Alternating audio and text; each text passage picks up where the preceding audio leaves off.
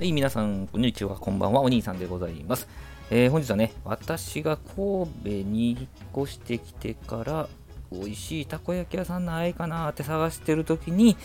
えー、入ったお店、立花のご紹介でございます。たこ焼き屋探した割には明石焼き会というね、えー、ツッコミですけれども、えー、っとね、この明石焼き1人前10個入ってるんですけどもね、えー、こ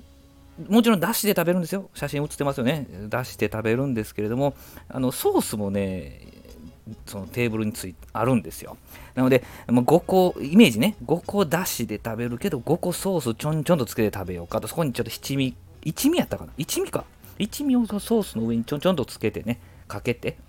食べようかなというイメージで食べて、まあそのね、64やったり73やったりするんですけど、いやもうそれはね、もうだしつけて食べたらもうふわふわの明石焼きなわけでございましてね、中からもちろんタコが出てくるんですけれども、お出汁をね、たっぷりくださるんですよ。で、お出汁をね、贅沢にドバーンとね、つけて食べて、たまにちょっとごくりと飲んだりとかしてね、えー、それでもまだ出汁はたっぷり残ってますので、あ三つ葉の香りがいいアクセントになってですね、特に私写真にも載ってますから、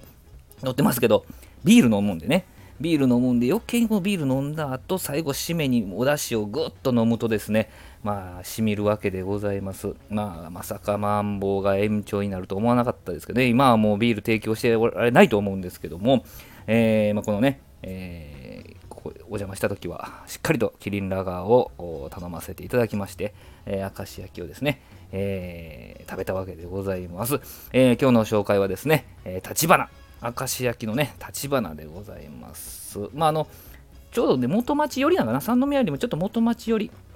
ね、間ぐらいなんですけどね、元町寄りにあるお店なんですけれども、えー、サンプラザという地下街の中にもね、えー、もう1店舗ありますので、えー、どちらかよかったら皆さん行ってください。ありがとうございました。